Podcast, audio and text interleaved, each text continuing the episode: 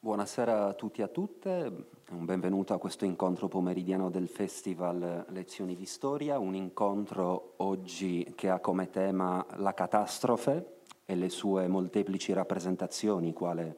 elemento catartico nella storia dell'umanità. A parlarci di un tema così affascinante è qui oggi il professor Luigi Mascilli eh, Migliorini, docente di storia moderna presso l'Università L'Orientale di Napoli,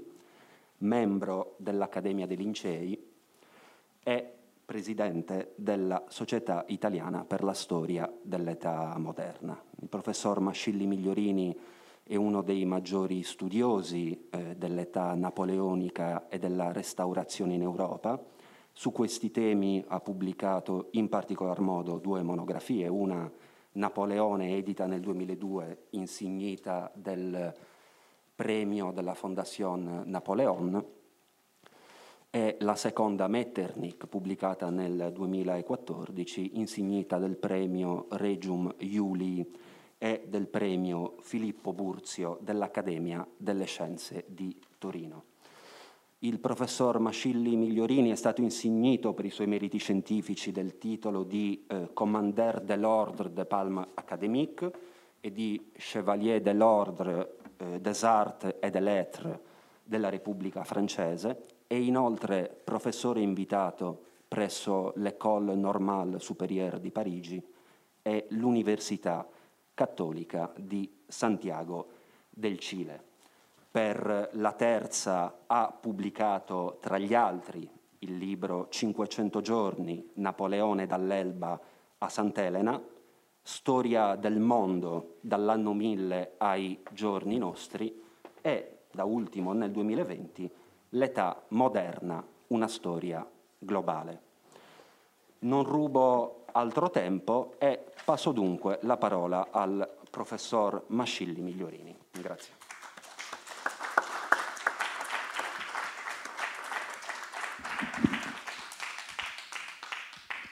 Allora, io parlo in piedi, se permettete, perché è dire, la regola del gioco, e mentre sta per arrivare l'immagine che ci accompagnerà per tutta questa lezione, io ringrazio intanto il mio giovane amico,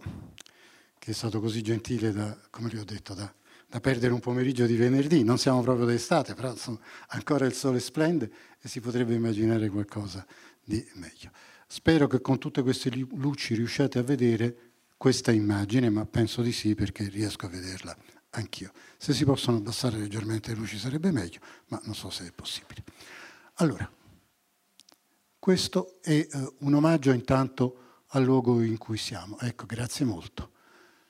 È un omaggio al luogo in cui siamo, un museo, un museo importante, un museo archeologico tra i più significativi, diciamo, nel mondo intero, anche perché raccoglie due, dire, due fonti eh, davvero straordinarie. Una è quella che noi chiamiamo la collezione Farnese, che non ce la meritavamo, dico noi napoletani, ma fortunatamente abbiamo avuto eh, un re, che, eh, Carlo, che era un farnese, era il figlio di una, di una donna molto capace, molto energica, che era Elisabetta Farnese, che eh, a un certo punto poi decide di lasciare questa che era una straordinaria collezione di copie romane e soprattutto di mh, statuaria dell'età classica o di veri e propri capolavori come il, il Laoconte, eh, di eh, portarla a Napoli nel momento stesso in cui Carlo diventa re di Napoli. Quindi abbiamo la possibilità qui di avere questo primo pezzo. Il secondo pezzo è naturalmente, eh, ma anche qui ci riporta a Carlo e ai primi del Settecento, gli scavi che vennero fatti tra gli anni 40 e gli anni 50 del XVIII secolo del, eh, di Ercolano prima e di Pompei dopo. E quindi questo è, ma sono immagini che normalmente sono conosciute, uno di quegli uomini che, di quei gessi, come si dice, perché sono gessi, è il vuoto che noi abbiamo poi riempito con i gessi, è il vuoto di un corpo che la catastrofe ha decomposto, eh, ma che ci viene restituito attraverso la immissione del gesso nel vuoto e quindi questo è un uomo. Sì, questo è un uomo. Noi lo riconosciamo sicuramente dalle fattezze, ha una testa, un corpo, un volto abbastanza, eh, come dire, non, non facilmente mh, mm, visibile, ma tuttavia riconoscibile come il volto di un umano, ha delle gambe, questo è un uomo. Questo è un uomo che ha vissuto una catastrofe, una catastrofe che è, come tutti noi sappiamo, eh, l'eruzione del vulcano Vesuvio nel 79 d.C., la distruzione della città di Pompei, la distruzione della città di Ercolano, una catastrofe che eh, in qualche modo, come tante altre, è il mio punto di partenza, seleziona. Noi abbiamo eh, questo uomo, lo possiamo avere oggi vicino a noi, stasera è con noi, non ci ascolta, forse ci ascolta, ma è, presente perché una catastrofe lo ha, eh, lo ha annullato, ma al tempo stesso in qualche modo gentilmente ce lo ha restituito. Non tutte le catastrofi sono così gentili, ci sono molte catastrofi che annullano e, proprio, e rendono difficile riconoscere l'umano là dove l'umano eh, in qualche modo è esistito. Questo ci, ci dispiace, ci, in qualche modo ci... Scusate, bevo un po' d'acqua perché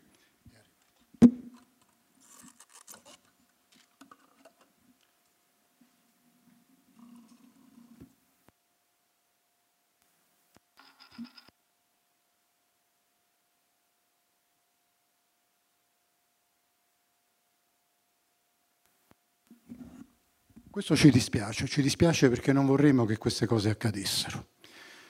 Però non possiamo dimenticare che esse accadono, ma non è che accadono solamente come catastrofi più o meno naturali che la scienza, la sapienza dell'uomo, il progredire dei secoli può poi eliminare. Molte infatti ne sono state eliminate, per altre non c'è ancora una soluzione, ma perché noi stessi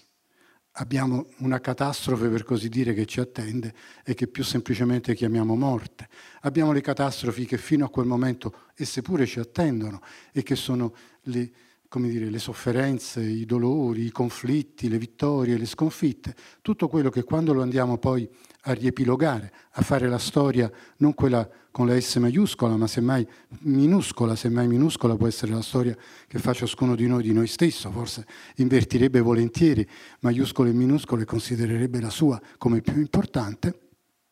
noi comprendiamo che eliminare tutto questo sarebbe probabilmente annullare la nostra vita stessa. È vero che nei nostri pensieri talvolta preferiamo pensare eh, gli attimi lieti, ma è anche vero che la costruzione più generale del, della nostra identità, della nostra fisionomia di vita si fa attraverso una lettura completa dentro la quale piccole catastrofi o talvolta anche grandi catastrofi hanno la loro indispensabile necessità. D'altra parte, d'altra parte quest'uomo è mortale, come siamo mortali tutti quanti. E quindi in qualche modo quest'uomo è il eh, uno degli eredi, uno dei risultati della prima e più strepitosa catastrofe di cui abbiamo notizia, una catastrofe che noi chiameremmo delle, delle origini. Eh, nel, nel, nostro credo, nella nostra religione, questa catastrofe delle origini è un racconto che talvolta si presta anche, se non al sorriso, comunque ad una lettura non drammatica, che naturalmente è l'Eden, quale, voi, nel quale, come voi sapete, Adamo ed Eva vivevano immortali e vivevano senza fatica, senza dolore, immaginiamo raccogliendo, come si dice sempre, i frutti dagli alberi, eh, bagnandosi nei ruscelletti eh, e non distinguendo bene il giorno, la notte, il succedersi delle stagioni, semmai stagioni c'erano nell'Eden, è possibile dubitarne, perché erano eh, nati immortali, creature fatte da Dio e divine, volute da Dio divine, che non sarebbero mai morte. Dopodiché sbagliano qualche cosa, diciamo così, e finiscono cacciati dall'Eden e come voi sapete, la risonanza del testo biblico che conosciamo, tutti quanti a guadagnarsi la vita con il sudore della fronte. Questo è un racconto che noi conosciamo bene perché siamo i figli dei figli dei figli di questo Eden, meno noto è invece eh, la catastrofe che aveva colpito prima di questa l'uomo che ci sta tenendo compagnia stasera e che viene raccontata invece dai grandi scrittori dell'antichità, viene raccontata da Esiodo, viene raccontata da quel singolare, come dire, accatastatore di vecchie storie che si erano tramandate e che lui in qualche modo restituisce nel secondo secolo d.C., che è Apollodoro ateniese. La catastrofe di cui parlo è quella che viene chiamata da Esiodo, viene chiamata da Apollodoro e da altri autori classici, la cosmogonia. La cosmogonia è un momento eh, originario della mortalità umana. Prima esisteva, racconta Esiodo, un'età dell'oro. L'età dell'oro sapete che è, un, un, un sogno che ricorrente per noi e lo vedremo tra poco. Questa, questa, questa, età dell'oro era fatta da giganti, da uomini di smisurata grandezza, di enorme forza, che vivevano in un mondo a loro completa disposizione ed erano appunto immortali. Gli uomini che insieme ai giganti vivevano in questa età dell'oro erano essi stessi immortali. Accade però che eh, non tutto funzionasse in questo, in questo mondo ideale soprattutto eh, il gigante principale, Crono, che li aveva generati, aveva in qualche modo la tendenza a mangiare, a divorare i suoi figli. Divorava i suoi figli e questa è una bella immagine perché noi sappiamo da qualche cartiglio, per esempio, di età moderna, tempus edax, il tempo vorace, Cronos è il tempo e Cronos è vorace. Eh, in qualche modo eh, deve sacrificare la possibilità della varietà perché l'esistenza immortale è anche un'esistenza che non è per tutti, è di pochi. Non potremmo immaginare un accumulo indiscriminato di immortali sul pianeta Terra. Già oggi che viviamo quel poco o quel molto che ci è dato vivere, noi eh, riteniamo di essere fin troppi su questo pianeta. Immaginate un mondo che da sempre è immortale. E poi quali cambiamenti, quali possibilità di mutamento si sarebbero potuti produrre in una immortalità. Consapevole in parte dei rischi di questo mondo che gli governava, Crono diciamo saggiamente, mangiava i suoi figli, cioè cercava di evitare che la sua discendenza diventasse qualcosa di incontrollabile. Naturalmente tutto questo eh, non piaceva ad alcuni, non piacque in particolare a uno dei suoi figli che venne nascosto dalla madre in maniera sufficientemente astuta, che è Zeus. E Zeus quindi costruisce, racconta la cosmogonia, racconta Esiodo, racconta Apollodoro, una uh, un universo parallelo, comincia sull'Olimpo a creare un nuovo sistema di divinità. Questo sistema di divinità che sono molto mescolate alla vita de, dell'umano, lo sapete, ehm, la guerra di Troia è fatta dagli dei che si azzuffano tra di loro e poi fanno azzuffare i combattenti per loro conto, che cambiano molto volubili a volte passioni e alleanze. Ehm, gli dei rimangono immortali, per i semidei c'è lo spazio di una difficile eh, dire, acquisizione all'immortalità, però nel mondo dell'Olimpo, nell'universo, chiamiamolo per il momento parallelo a quello dei giganti e dell'età dell'oro, si muore. Gli esseri umani muoiono e qualcuno di loro eh, è, dire, sopravvive grazie appunto all'assunzione come semideo nell'Olimpio.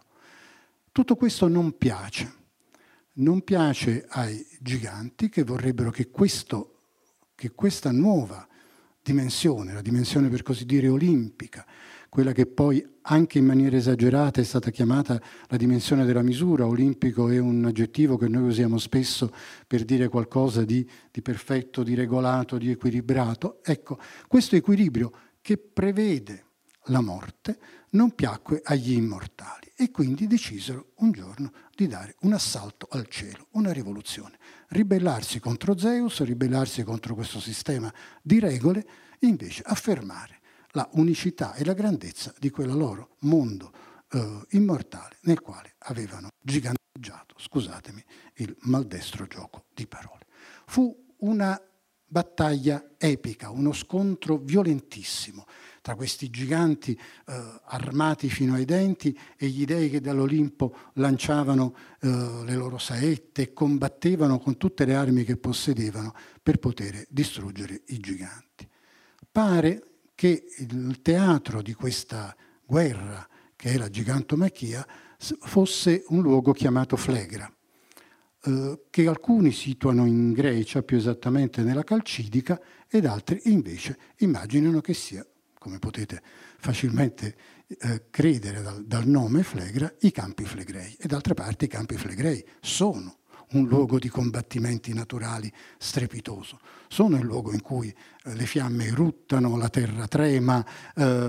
a volte anche il mare non è, non è gentile. Ed infatti un paio di questi giganti che furono poi distrutti in questo assalto al cielo che noi possiamo leggere naturalmente come una feroce rivendicazione di esseri barbarici, ma possiamo anche leggere come talvolta leggiamo le rivoluzioni, gli assalti al cielo, come il desiderio dell'uomo di rimanere immortale, di non, di non essere assoggettato alle norme precise, olimpiche, equilibrate degli dei che Zeus aveva radunato intorno a sé. Un paio di questi giganti, eh, Mimante eh, e l'altro è Tifeo, stanno peraltro dalle nostre parti, sconfitti, uccisi o forse semplicemente addormentati, l'uno Mimante mm, riposa sotto l'isola di Procida, Tifeo, l'altro, riposa, pare, sotto l'isola di Ischia, secondo altri invece è in Sicilia e da qui l'Etna che continua in qualche modo a guerreggiare quando lo vediamo con fumi, pennacchi e talvolta le eruzioni. La cosmogonia, come vedete, rispetto all'Eden è, è una storia delle origini molto più ricca, molto più combattente, eh, ma racconta la stessa cosa, e cioè che in qualche modo la vita dell'umano si fa nella conoscenza del dolore, nella conoscenza del limite, nella accettazione di una catastrofe originaria che lo ha in qualche modo dimidiato. Che poi tutto questo possa essere riscattato da un paradiso, da un luogo celeste nel quale tutto ciò verrà annullato e l'immortalità ci verrà restituita, o invece, come accade nelle grandi fedi chiamiamole così, pagane del mondo classico, con l'irremediabile eh, abbandono, la dimenticanza, l'assenza. Ricordate quelle straordinarie visite all'Ade che sono raccontate, per esempio, nell'Odissea, Ulisse, questi, questi, questi uomini e donne che soffrono la solitudine del buio, la solitudine del silenzio, che in qualche modo che non è l'inferno, perché non c'è il paradiso, ma è la condizione puramente e semplicemente dell'oltrepassamento della vita. Tutto questo che è una storia in qualche modo dentro le linee del mondo classico ha tra l'altro una straordinaria, come dire, eh, messa in opera problematica con uno degli episodi più significativi in questo nostro eh, racconto della catastrofe verso poi il nostro Novecento, che è la eh, Biblioteca di Alessandria. Biblioteca di Alessandria e la distruzione della Biblioteca di Alessandria. È una storia che non si conosce bene nemmeno oggi, cioè noi tutti quanti sappiamo che la biblioteca di Alessandria di Egitto era la più importante biblioteca del mondo classico, che radunava eh, documenti, papiri e, e, e, quant'altro dei più, eh, eh, dei più rilevanti, anche come numero oltre che per qualità, e che questa biblioteca a un certo punto prende fuoco e noi non abbiamo nulla di tutto quello che il più grande deposito di saggezza del mondo classico conservasse. Eh, la storia in realtà è un po' più complicata, perché bene bene che cosa sia successo a questa biblioteca di Alessandria ancora oggi non lo sappiamo. Sappiamo che il primo incendio scoppiò quando Cesare era ad Alessandria, quando Cesare si innamorò di eh, Cleopatra e lì sicuramente una parte di questa biblioteca bruciò.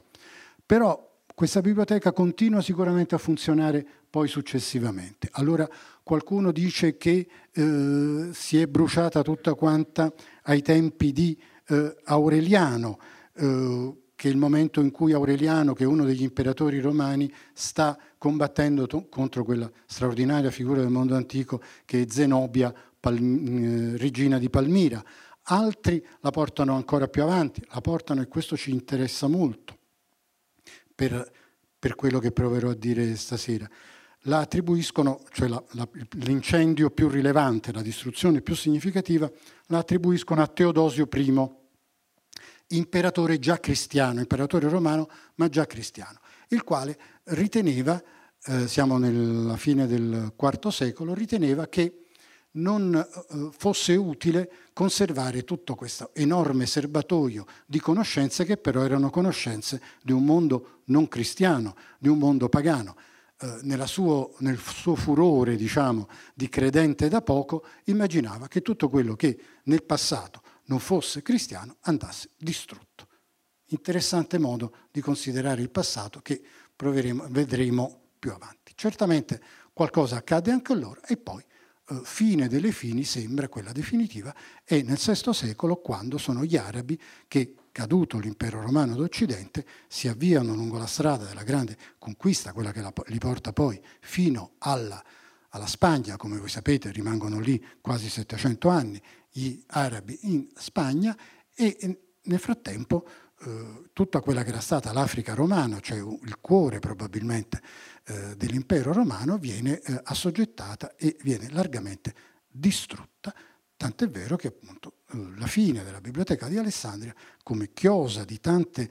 di tante successive rovine, quindi vedete la catastrofe non è sempre il gesto immediato di Pompei, può essere Uh, un succedersi a volte anche disordinato, un secolo, poi passano tre secoli, poi ne arrivano due di seguito. Insomma, la catastrofe può essere anche una quasi permanenza di una condizione. La biblioteca di Alessandria, diciamo così, fu incendiata più volte e venne progressivamente distrutta nell'arco di quasi sei secoli. Distrutta uh, dagli arabi, sarebbe ingeneroso dirlo, distrutta solo da Cesare non sarebbe giusto. Tanto più che gli arabi, eh, proprio nello stesso periodo, ci danno un primo esempio di che cosa gli esseri umani se ne fanno delle catastrofi. Anche qui vi prego tutti quanti di immaginare che stiamo parlando delle catastrofi con la C maiuscola, ma anche delle nostre, cioè che cosa noi anche facciamo delle nostre catastrofi. Però, siccome non, non, sono qui per le catastrofi di ciascuno di noi e tantomeno per le non poche mie, eh, continuiamo a parlare di quelle di cui sappiamo qualcosa. Eh, di questa catastrofe, che in qualche modo è eh, la, ehm, la, fine dell'impero romano nei territori della, dell'Africa del Nord e la fine anche della biblioteca di Alessandria, sopravvive un, non un monumento, perché non è esattamente un monumento, sono dei resti di un palazzo che ho visto a Gerico e che mi hanno, quando lo vidi, incuriosito molto, presi delle fotografie, a un certo punto una di queste l'ho messa anche sulla copertina di un libro di storia del Mediterraneo che ho scritto insieme ad alcuni amici. Questa, questa cosa ha un nome ed è il palazzo di Ishram. Ishram era uno di questi grandi condottieri arabi che sono i protagonisti dell'avventura straordinaria che porta la civiltà islamica a espandersi in quasi tutto il Mediterraneo. Ishram si ferma a Gerico. Gerico viene considerata la città più antica del mondo. Ora i cinesi dicono anche che ce n'è un'altra che è più antica, ma noi continuiamo a credere che almeno nello spazio mediterraneo e non solo eh, sia, eh, si tratti di Gerico. In questa città antichissima, quella delle trombe naturalmente, anche qui per contaminare le nostre conoscenze con quelle di, di altri mondi, eh, Giosuè eh, squilla le trombe e fa cadere le mura, esiste un, un, una grande stella di pietra, molto grande, che doveva essere il frontone, lo si capisce dal contesto, il frontone di un grande palazzo, che era appunto il palazzo che questo condottiero, Ishram, si fece costruire come? Eh, gli arabi erano in quel momento i più grandi condottieri e soldati che esistessero nello spazio mediterraneo, si vedeva dalla facilità delle loro vittorie ma non erano certamente uomini dietro i quali esisteva quella saggezza, quella sapienza del costruire, quella eleganza stessa del costruire che invece apparteneva al mondo greco e al mondo romano. Ed infatti, ed infatti Ishram fa costruire quel palazzo da scalpellini, da architetti che, che sono ancora gente che fino a 50 anni prima aveva costruito, secondo le forme, i modelli di un mondo, di un, di un mondo che non aveva conosciuto altro che il mondo classico nella sua versione greca o nella sua versione romana. E ne viene fuori, dobbiamo immaginare da quel poco che rimane, un, uno straordinario e bellissimo palazzo. Naturalmente alcuni elementi di quel gusto, diciamo, islamico, arabo, che poi immagino che molti di voi abbiano visto l'Alhambra di Siviglia, che cito sempre come, di Granada, scusate, che cito sempre come uno degli esempi più prorompenti di quella che è l'eleganza dell'architettura e dell'arte islamica, qualcosa, qualche bagliore, qualche spunto si cominciava già a vedere nel palazzo di Ishram, però sostanzialmente quel palazzo è costruito con pezzi eh, del mondo antico e con saggezze del mondo antico. Questo palazzo sta in piedi solamente dieci anni perché, catastrofe sulla catastrofe, un terremoto eh, spazza via Gerico e spazza via anche il palazzo palazzo di Ishram, così che quel rosone di pietra che probabilmente stava al primo o al secondo piano e comunque in alto nel palazzo, noi oggi lo vediamo piantato al suolo. Ecco, questo è un, un buon esempio, soprattutto per lo spazio mediterraneo, di che cosa significa eh, la rottura e ciò che accade dopo la rottura. Le rotture servono a raccogliere e a selezionare ciò che è rimasto per provare a fare del nuovo. Ishram aveva in qualche modo visto, aveva distrutto egli stesso delle città e aveva visto distruggere città nella conquista islamica del mondo romano. E quando non distrugge, ma costruisce, però deve riprendere materiali, deve riprendere eh, saggezze, sapienze, eh, anche proprio persone che sappiano qualche cosa che non si trova più in libri che si sono perduti. Ripensiamo di nuovo alla biblioteca di Alessandria. Quindi la distruzione è in realtà quello che consente a Ishram di creare un nuovo capolavoro e la distruzione a sua volta del terremoto è quello che consente a noi non di apprezzare quel, quel palazzo nella sua integrità, ma tutto sommato sarebbe impossibile non solo perché l'usura del tempo avrebbe provveduto a, a, a rovinarlo, ma perché se noi avessimo eh, sulla terra tutti i grandi palazzi, tutti i piccoli tuguri che sono stati costruiti, probabilmente noi non riusciremmo a vivere. Invece noi viviamo del rapporto con eh, ciò che la catastrofe residua. Naturalmente questi esempi potrebbero allungarsi nel tempo, la caduta di Costantinopoli, visto che siamo ancora nel mondo mediterraneo, l'orgoglio dei moderni, l'orgoglio dei moderni che a un certo punto con Luigi XIV arrivano a immaginare di essere ritornati in qualche modo,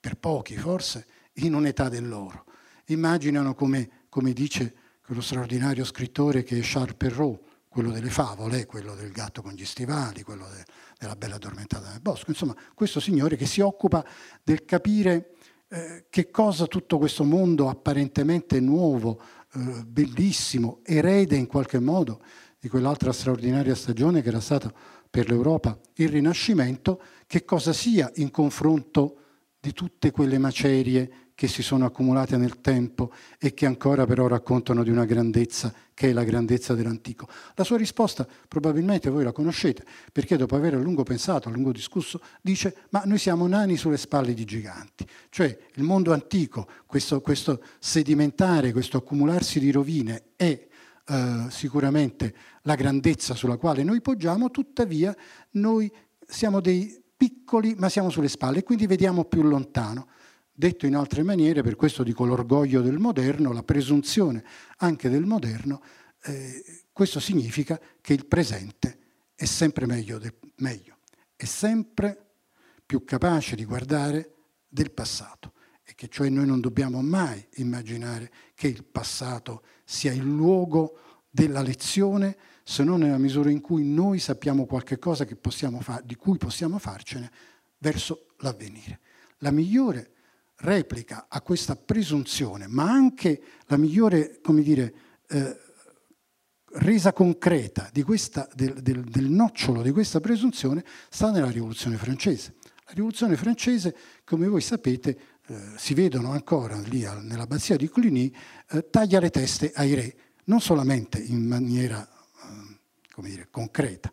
con la decapitazione di Luigi XVI, ma anche attraverso la decapitazione di tutte le statue di sovrani di Francia che erano e che ornavano eh, il fregio di Notre Dame. È un gesto che è molto semplice, vuol dire che noi, eh, dire,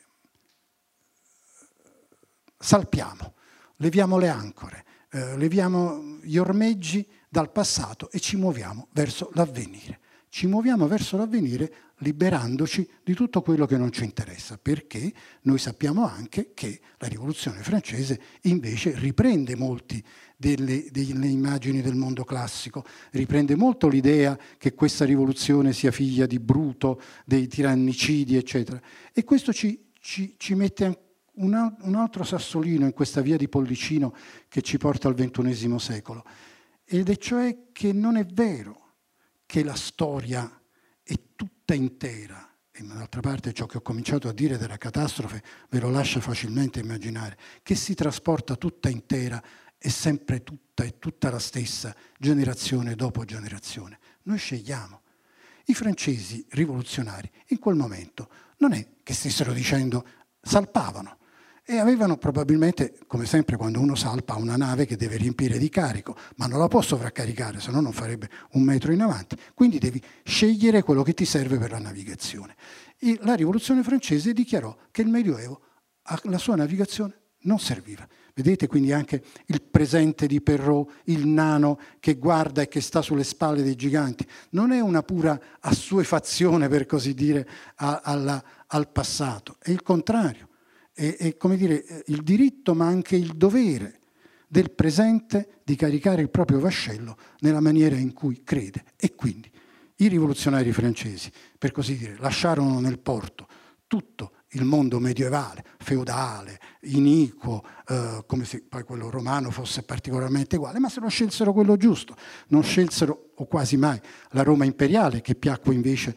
a Napoleone, ovviamente, ma eh, ma eh, imbarcarono tutto quello che del mondo antico, la democrazia di Atene e, e, e i tirannicidi, poteva servire per la loro navigazione. Tant'è vero che passa qualche anno e, come dire, i vascelli che partono sono carichi di, di roba diversa. Il vascello che parte con Napoleone, consentitemi questo piccolo omaggio al mio dire, datore di lavoro, possiamo quasi dire, sì, più o meno, più o meno, più o meno siamo così, al mio datore di lavoro, un po' più complicato, ma insomma certamente lui tra Bruto e, e, e, e, Augusto preferiva Augusto. E quindi già, come vedete, la mercanzia sempre rimane nel mondo antico, ma cambia. Napoleone poi imbarcherà a un certo punto persino Carlo Magno perché gli serve per quello che deve, vuole fare e lo scenario cambia invece risolutamente, ma anche qui dico cose che voi conoscete bene, con il mondo romantico. Il mondo romantico sbarca tutta la mercanzia che era stata immagazzinata nei 30-40 anni prima e imbarca quella sua, che è fatta del Medioevo. Quel Medioevo che aveva visto la decapitazione senza, senza risparmio dei rivoluzionari francesi conosce una nuova stagione e noi sappiamo che il romanticismo ci riempie di selve tenebrose, di castelli di ruti, di tutto quello che in qualche modo racconta le rovine di qualche cosa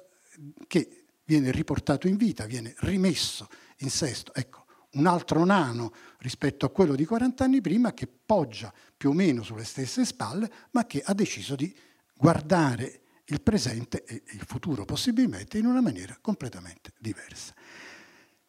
eh, è solamente eh,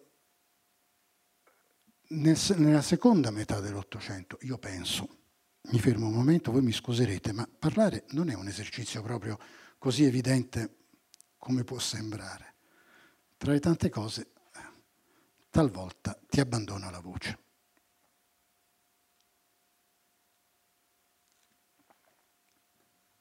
E il secondo Ottocento, il mondo della scienza, il mondo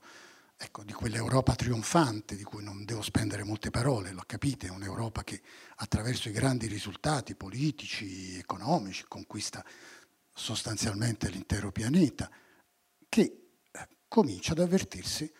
in quello che noi chiamiamo il positivismo storico, l'idea che il passato debba essere tutto, tutto conservato, che tutto il passato deve ogni volta tra- traghettare da una generazione all'altra nella sua maggiore integrità possibile. L'unico che si accorse che questo ragionamento era un ragionamento un po' pericoloso fu uh, Friedrich Nietzsche, che scrisse un libricino sull'utilità e il danno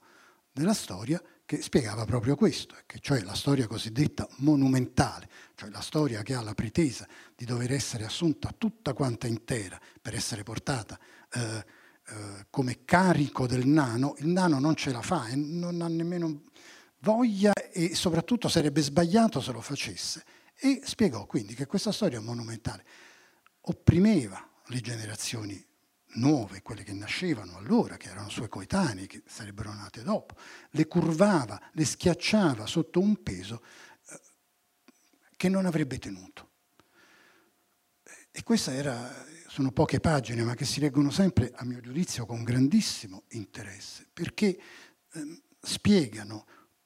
quanto fosse inutilmente ciclopica e, e, e come dire, ai miei occhi quasi irritantemente ambiziosa il progetto di un'Europa trionfante che immaginava di prendere tutta la storia e oggi dovremmo aggiungere, perché eh, siamo peraltro nel XXI secolo, tutta la storia europea, perché degli altri si avevano conoscenze più vaghe. Per la verità, eh, l'Ottocento di questi storici fu anche quello che sviluppò significativamente l'antropologia, la conoscenza delle civiltà orientali, delle civiltà africane, quindi non c'era una esclusione eh, predeterminata, non almeno nel mondo della cultura e non sempre e non solo con accenti razzisti. C'era veramente il desiderio che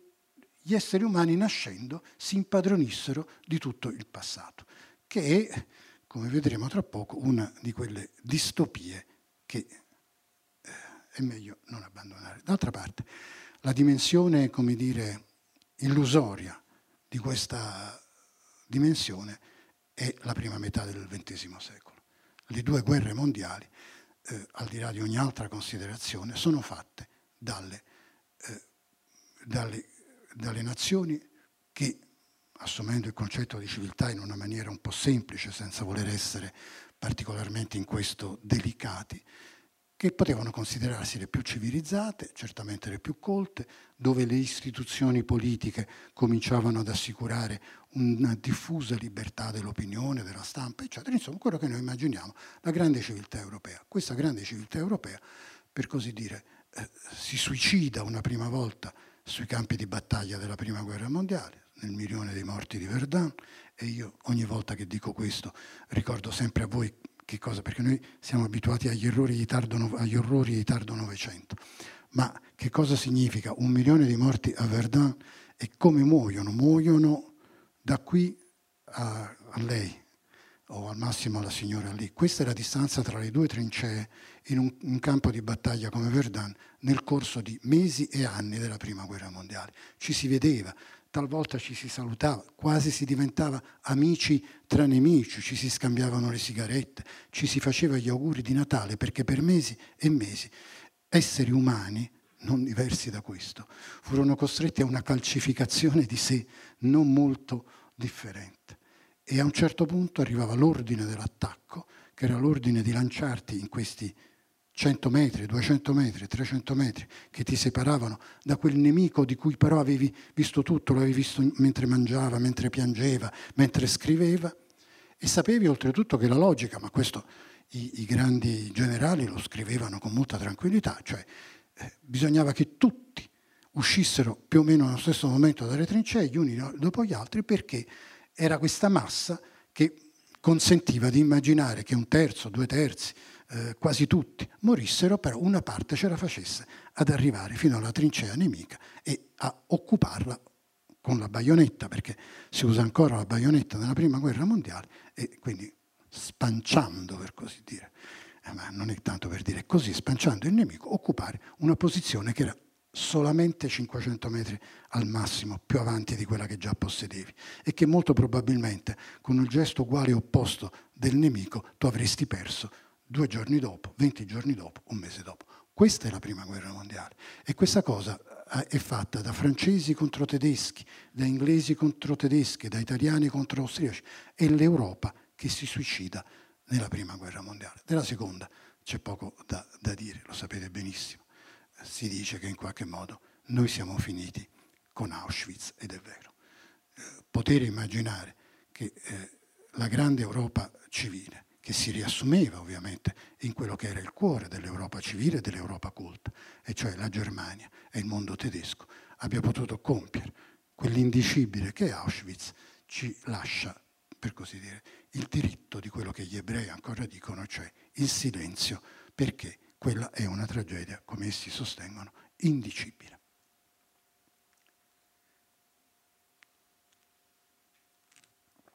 Di queste catastrofi noi siamo figli e da queste catastrofi prendono le mosse, vivono più o meno in quegli anni o subito dopo, eh, i, i, grandi protagonisti di un pensiero eh, e di una scrittura che eh, non possiamo chiamare utopica, anche se è una scrittura che si occupa di un mondo a venire. Fino adesso abbiamo fatto un repertorio del passato, sembra che non c'entri nulla, con l'invenzione del futuro c'entra molto. L'invenzione del futuro occupa eh, lo spazio di scrittura di tre grandi autori, anche di altri, ma ne ho scelti tre. Uno solo dei quali, probabilmente Bradbury, si è occupato soprattutto di fantascienza, come noi lo chiamiamo, cronache marziane, che al lato di questa nostra riflessione è un libro stupendo. Gli altri due, Al Huxley e soprattutto Orwell, erano invece scrittori che avevano scritto e scriveranno poi di altro. Orwell soprattutto ci ha lasciato quello straordinario libro che è il omaggio alla Catalogna, cioè il suo racconto della, della guerra di Spagna, molto bello, più bello persino di quello di Hemingway. E loro si accingono in qualche modo sulle macerie dell'indicibile a raccontare come potrebbe essere un mondo nuovo. Mondo nuovo è proprio il titolo del libro di Huxley. E qui è la sorpresa. La sorpresa è che questo mondo nuovo, questa utopia, che non a caso poi noi chiamiamo distopia, in realtà non è come eravamo abituati a, a, a leggere quando leggiamo i mondi nuovi del passato. Non è certamente come l'utopia di Erasmo, che ha dato il nome poi a tutto questo genere letterario e che è il frutto di un rinascimento europeo bello, solare, sicuro di sé, pronto ad immaginare l'uomo come misura delle cose non è nemmeno uh, quei, quei, personaggi come mm, Sébastien Mercier, come gli scrittori settecenteschi di utopie, che dall'illuminismo, dalla certezza fondata sulla ragione, mh, mm, sanno crearti mondi 2022, 2040, 40 più esattamente, che sono tutti quanti all'insegna del grande sviluppo della civiltà tecnica, del benessere e anche delle capacità degli esseri umani di avere portato all'estremo e positivo compimento quelle, quella, quella ragionevolezza di cui loro sono testimoni e contemporanei. Non è nemmeno l'utopia ottocentesca, tut, tutta scienza, piena di, di, anche di qualche inquietudine, Jules Verne, se voi lo leggete, non è proprio solamente un uomo che saluta imprese che finiscono sempre bene, sia che vada nel cuore della Terra, sia che la sua utopia lo porti sulla Luna, in qualche modo la, la tecnologia ogni tanto, o il Nautilus del Capitan Nemo, la, la, si deve misurare con la incompletezza di se stessa o con la, eh, dire, la finitezza umana. Ma tuttavia comunque grandi utopie sono figlie di un tempo eh, forte e che quando immaginano il futuro lo immaginano mh, abbastanza vicino al, ai punti più avanzati dove essi stessi sono giunti e quindi come prevedibili sviluppi di quello che essi hanno intorno a sé. I, i nostri tre amici, Huxley, Bradbury e, e Orwell, hanno intorno a sé, Huxley scrive addirittura tra le due guerre la prima versione del mondo nuovo, quindi siamo in pieno nazismo, in pieno fascismo e poi la, lo risistema con un ritorno al mondo nuovo dopo la guerra. Bradbury e, e Orwell invece, pur essendo autori che sono soprattutto Orwell già attivo tra le due guerre, scrivono dopo la seconda guerra mondiale. Forse noi immagineremmo uno scatto di, dire, di entusiasmo, di buon umore, come diceva il mio amico Filippo Daverio quando nelle ultime telefonate che abbiamo fatto ci chiedevamo come saremmo usciti dalla nostra catastrofe che si chiama pandemia e Covid-19, lui dice non ti preoccupare, ne usciremo con il buon umore perché, perché tu, da tutte le grandi catastrofi eh, i sopravvissuti, che a volte possono essere di più, a volte di meno, escono con, con una dimensione che lui chiamava, mi piaceva questa espressione, buon umore. Io spero che sia così, registro che non erano assolutamente di buon umore i tre eh, sopravvissuti, per così dire, alla, eh, al fascismo, al nazismo, in qualche misura anche, perché soprattutto 1984 è un po' lì che va a parare, al comunismo e, eh, e soprattutto alla prima e alla seconda guerra mondiale. Devo dire che in quanto a catastrofi abbiamo fatto un riassunto che mm, non è secondo a nessuno nella storia. Uh, sono libri diversi tra di loro, ma sono libri che in qualche modo eh, finiscono col raccontare più o meno le stesse cose. Eh, il primo, e quindi eh, quello che rapidamente eh, vi racconto, è, è il mondo nuovo di Huxley, che tutti e tre sono costruiti con delle umanità che tendono ad essere felici. Quindi, attenzione, non è una distopia perché l'obiettivo non è come nel giardino dell'Eden gli uomini felici. Le catastrofi del Novecento inducevano i nostri scrittori a scrivere di un'umanità felice. E tutte e tre le organizzazioni, i mondi nei quali si vive eh, con, con delle date che, sem- che, emozionano, perché quando tu leggi 1984 o quando nelle cronache marziane vedi che su Marte il, il, il diario, perché è una sorta di, di, diario, di appunti, ti dice agosto 2006, settembre 2006, eh, ti emozioni perché capisci che in questo caso la confusione del passato e del presente e del futuro è, è totale. Le date sono il, il senso di previsioni che eh, poi noi vediamo oggi come, come date del passato. In, eh, in Huxley la, eh, tutti quanti hanno l'idea che il mondo eh, eh, tende alla felicità e tutti e tre immaginano che la felicità è più o meno assicurata da due condizioni che sono la sostanziale eguaglianza tra gli uomini e l'eliminazione della sofferenza. Come si arriva però a questo? Huxley è, il primo a spiegarci che il mondo nuovo, se volesse realizzare le condizioni della felicità e adempiere a questi due risultati, un'eguaglianza diffusa e ben regolamentata e eh, l'assenza della sofferenza, non è, un mondo nuovo, ma è molto peggio del mondo vecchio. È il primo dei tre che lo dice con molta chiarezza. Lo dice perché per poter realizzare tutto questo gli esseri umani hanno, eh, diciamo, e questo è un tratto generale, hanno, eh, eh, evitano eh, ogni forma di malattia, ogni forma di pena lavorativa, ogni forma di, eh, di differenza. Nel caso del mondo nuovo di Huxley eh, non esiste più la procreazione attraverso eh, la normale via per la quale noi lo conosciamo,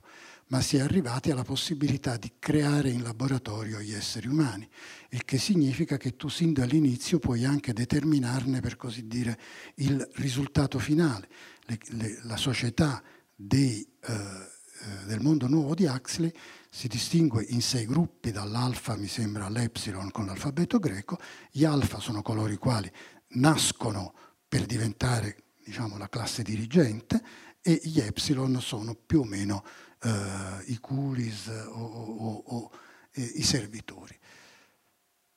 Nulla di diverso dal passato, uno potrebbe dire. Si legge la struttura della società di Huxley, non deve andare verso il futuro, gli basta andare all'indietro. Come la racconta Huxley, il mondo nuovo rassomiglia più o meno a come era il mondo fino al Settecento, cioè eh, il Settecento era fatto per esempio di 90 e passa per cento di contadini, 95 e poi di un 2-3% di nobili e di clero per rimanere alle distinzioni della rivoluzione francese. Anche il mondo di Huxley è sostanzialmente fatto in questa maniera, ma con una grande differenza, che nessuno di loro eh, immagina che esista una condizione preferibile e migliore a quella nella quale egli è stato geneticamente confezionato. Un epsilon non invidia o non aspira ad essere un alfa, perché ritiene che ciò che lo Stato gli dà in termini di libri da leggere, di film da vedere, eh, di partite di calcio a cui assistere, eh, di, di amori da vivere, sia assolutamente quello che egli desidera. Cioè c'è una perfetta corrispondenza tra il desiderio indotto dalla, dalla, dall'architettura genetica e il risultato di questa selezione. Il che fa sì che tutto questo sia una tranquillità, perché io vado a lavorare come, eh, come Epsilon, faccio probabilmente il minatore, un altro invece sta da un'altra parte a fare un lavoro migliore, ma la cosa non mi interessa assolutamente perché quello che io desidero è fare il minatore e ricavare da, dal fare il minatore quei vantaggi e quei risultati che lo Stato mi assicurerà.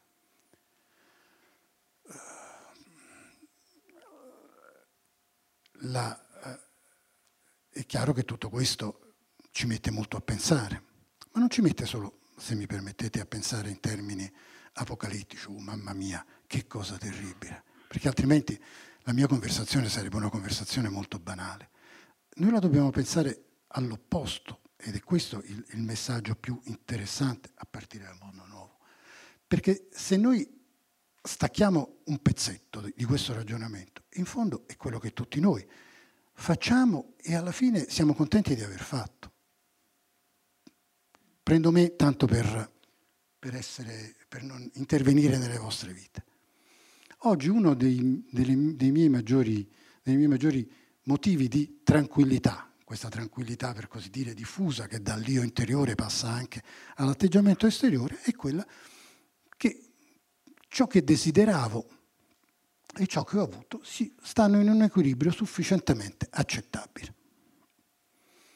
Molte cose che ho desiderato un tempo, non le desidero più, molte cose che ho ottenuto non le desideravo quando non le volevo, ma mi sono arrivate oggi, sono contento. Mi sembra. Ma questa è saggezza antica, tra l'altro, eh? la filosofia greca, soprattutto eh, stoici ed epicurei, su questo equilibrio fondavano la possibilità di felicità. Quindi da un certo punto di vista l'orrore del mondo nuovo interroga le nostre coscienze, cioè qual è l'equilibrio che noi dobbiamo conservare tra quello che potremmo chiamare l'apparato desiderante, che è l'essere umano, e il desiderio appagato, che è il momento della tranquillità, che è il punto sul quale il protagonista del romanzo non si ritrova più, perché poi, come accade sempre in tutti e tre questi racconti, c'è un elemento di disturbo che nel caso del mondo nuovo è dato dal fatto che un po' di gente, e la stessa cosa accade anche nella, eh, nel 1984, un po' di gente che insomma non dava troppo fastidio, era complicato eh, organizzarla, le avevano lasciate in quello che vengono chiamate le riserve dei selvaggi. I selvaggi, quando per un caso accidentale questo protagonista della storia ci finisce dentro, siamo noi, sono gli esseri umani che eh, non sono perfetti fino al momento della morte. Nel mondo nuovo di Huxley si muore ancora, ma si muore eh, all'improvviso, come una lampadina che si spegne fino al momento prima della lampadina tu non sei sostanzialmente invecchiato, né nelle tue eh, capacità eh, mentali né nel tuo volto fisico, poi a un certo punto, eh, appunto come una lampadina che si spegne, vieni meno, mentre invece noi invecchiamo. E quindi eh, questo giovanotto che non ha mai visto un volto che non sia un volto ben fatto, sorridente, dedicato, giovanile, precipita in questa specie di riserva dei selvaggi in un mondo di gente eh, affaticata, pesante, eh, rozza, molto rozza e soprattutto in cui i segni del tempo sono evidenti. E quando eh,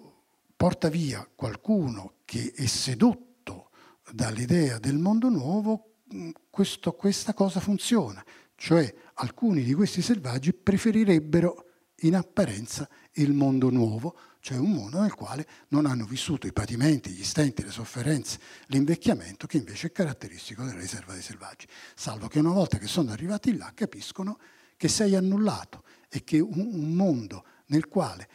collimano, per così dire, il desiderio e il risultato del desiderio, è un mondo fermo, un mondo nel quale eh, tu non... Naturalmente potrei allungarmi, ma non posso in realtà allungarmi.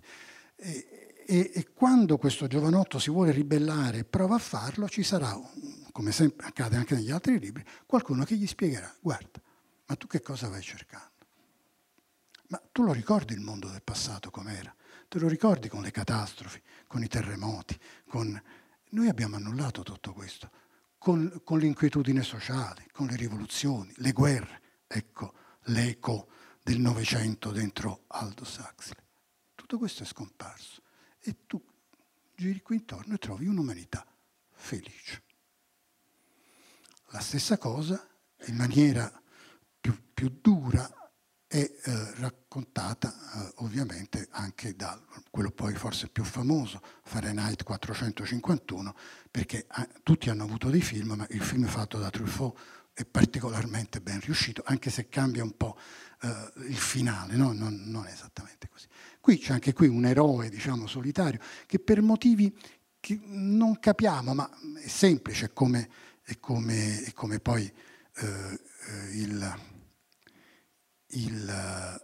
L'ultimo uomo in Europa, che era il titolo che inizialmente Orwell aveva dato a 1984, questo ultimo uomo è pieno di inquietudini. Da dove gli vengano e perché un, una, una, variazione genetica, non lo sappiamo. Certo è che è inquieto, però fa il pompiere e i pompieri nell'età di Fahrenheit 451, come voi sapete, non spengono gli incendi ma li appiccano e li appiccano per bruciare i libri. I libri sono eh, pericolosi perché fanno venire delle strane idee agli esseri umani, cioè restituiscono una realtà eh, appunto di dolore, di, di, di, rincorsa di qualche cosa, di avventure che finiscono bene o di avventure che finiscono male, e questo distoglie gli esseri umani da ciò che quel mondo di eh, Bradbury offre, che è più o meno come quello di Huxley. Non c'è la, uh, la, dire, la nascita uh, in laboratorio, ma sostanzialmente sono persone che, e anche qua la, la moglie di, di, di, di, questo pompiere 451, che poi si chiama Montag, che in tedesco vuole dire lunedì e che in qualche modo è l'inizio della settimana che segue poi la, la distruzione che gli compie tutto intorno bruciando eh, i suoi avversari. E la moglie vive in una casa in cui ci sono tre pareti, ma lei spera di poterne comprare una quarta che a tutto schermo, come diremmo noi oggi, e ci stiamo avvicinando, eh, e per tutta la giornata e per tutta la notte eh, proiettano qualche cosa. Normalmente sono, diciamo, noi chiameremo delle sit-in comedy, dove però tu sei interattivo, altro argomento che nella televisione cominciamo a sentire evocare. Cioè dovete immaginare una stanza con tre pareti che a grandezza totale hanno delle persone che tra di loro chiacchierano ma che poi fanno chiacchierare anche te, ti fanno intervenire. E questa moglie di, del, del, pompiere è beata in questa condizione, non esce di casa, non fa quasi più nulla perché, insomma, perché lei vive dentro un mondo che naturalmente appena spegne il televisore è un mondo che non esiste, non sono veri amici, non sono vere conoscenze, ma lei è contenta. Lui molto meno, è così contenta che gli dice ma adesso non, non, cominciare ad avere delle strane idee, cerchiamo di raggranellare i soldi per la quarta parete. L'obiettivo di Mildred, della moglie di, del pompiere Montag, è quello di avere la quarta parete, quindi di essere totalmente circondata da questa umanità che vive e chiacchiera dire, in sua compagnia. Eh, e eh, lì abbiamo anche eh, il primo passo, eh, non solamente appunto di questa eh, desertificazione dei rapporti che è data dalla invasione dei mezzi di comunicazione, abbiamo anche il primo pezzo, i libri che si bruciano, del rapporto con il passato. Il rapporto con il passato è invece poi al centro della uh, distopia di Orwell. Il mondo del grande fratello, sapete che il grande fratello, quello della televisione, è il grande fratello preso nel 1984, è un mondo che dopo le catastrofi, che sono sempre poi quelle del Novecento, si è finalmente placato. Tutti quanti sono contenti, eh, a condizione però di non, sostanzialmente di non pensare. Non pensare perché eh, esiste un ministero della, una polizia mentale che cerca con attenzione di non farti pensare. Di non farti pensare perché pensare è un elemento di, di, disturbo, ma non è solo di disturbo per il potere, è di disturbo per la tua stessa vita. Più pensi e più ti accorgi delle incompletezze, delle insufficienze tue e del mondo intorno. Invece questo potere opprimente ha deciso di renderti, tra virgolette, felice, come erano felici, come era felice Mildred, la moglie di, di, del pompiere, e tutti gli abitanti della città in cui poi lui appicca il fuoco per cercare di liberarsene e scappare con alcuni piccoli resistenti che come i selvaggi ancora sopravvivono, i selvaggi di Huxley. Quindi non è un mondo infelice, è un mondo felicissimo, è un mondo nel quale, ma eh, poi Orwell lo racconta un po' anche nella fattoria degli animali, la condizione di eguaglianza diffusa, che lì però, mentre nel, nel mondo nuovo di Huxley è una condizione della ricchezza sufficientemente diffusa o quantomeno distribuita tra le varie classi predeterminate, nel mondo di, ehm, eh, di Orwell è invece eh, un, una ricchezza inesistente, un mondo povero, però è un mondo uguale. Per questo allude un po' al socialismo, al mondo sovietico. È un mondo uguale. Per pensare poco bisogna scrivere e parlare poco. Uh, nel mondo del 1984 è stata inventata la neolingua, di cui poi Orwell dà tutta una spiegazione alla fine. La neolingua è un accorciamento eh, dei, delle parole, un accorciamento anche proprio della, della, della, parola lunga in una parola corta, ma soprattutto, per esempio, eh, coloro i quali sono addetti a questo lavoro sono molto orgogliosi, sono arrivati alla decima o undicesima edizione del vocabolario della neolingua e sono contenti perché quasi tutti i sinonimi sono stati aboliti, sono stati eliminati, perché i sinonimi creano un'inutile sovrabbondanza. Uh, I verbi, anche lì, uh, si cerca di accorciare tutte le forme di eliminare tutte le varie forme verbali e di accorciarle mh, legandole per esempio allo, allo, al, al, complemento oggetto e facendone un'unica parola. Insomma, il principio è un linguaggio corto crea un pensiero corto. Le polemiche di questi ultimi anni sulla progressiva de-alfabetizzazione del nostro mondo e la nostra abitudine sempre maggiore a parlare usando poche parole pochi costrutti verbali, pochi costrutti sintattici, quasi che fosse la famosa battaglia del congiuntivo, devo dire che quando ho riletto, l'avevo letto quando ero ragazzo perché ero un appassionato di fantascienza, quando ho riletto Orwell, mm, insomma, un po' di aria del tempo, però ricordatevi sempre che non si è infelici, perché questo è il punto, non si è infelici. L'altro aspetto uh, consistente, e qui mi sto avviando alla conclusione, è il rapporto con il passato protagonista di, questa, uh, di questo libro, che poi anche colui che combatte, il resistente come il vigile del fuoco, il pompiere di Bradbury, e che si chiama anche lui in maniera significativa Winston. Winston è come Winston Churchill, cioè è un resistente, un uomo che ha mantenuto la bandiera della libertà. Winston è eh, in un ministero che si chiama Ministero dell'Amore, che serve appunto per, perché tutto funzioni bene, e il suo compito è di correggere il passato. Gli arrivano attraverso un sistema di tubicini tutti i giorni un numero abbastanza consistente, sono addirittura una valanga, di rettifiche da fare, rettifiche relative al passato. Perché via via che il potere avanza, vuole che non ci siano tracce evidenti e delle proprie contraddizioni. Ho promesso che il piano quinquennale avrebbe dato 10 milioni di quintali di zucchero, faccio per dire, ne ho realizzati 5. La cosa migliore è riscrivere i giornali del passato tutti i luoghi nei quali, e questo è il mestiere che fa Winston, deve riscrivere dove è stato scritto 10 milioni, deve mettere 5 milioni. Naturalmente la cosa diventa più complicata se per esempio si deve... Eh, un uomo scomodo che viene vaporizzato scompare, ne devono scomparire anche le tracce. Il problema di Winston sarà che lui si ricordava perfettamente che in qualche modo quell'uomo vaporizzato, cioè annullato, scomparso, fucilato, ucciso, torturato, era resistito, ma che lui era stato incaricato di, di, di riscrivere tutto il passato eh, eh, facendo in modo che non ce ne fosse traccia. Cioè, eh, la storia era scritta senza questi. Quindi quando tu andavi a dire questo, dici, ma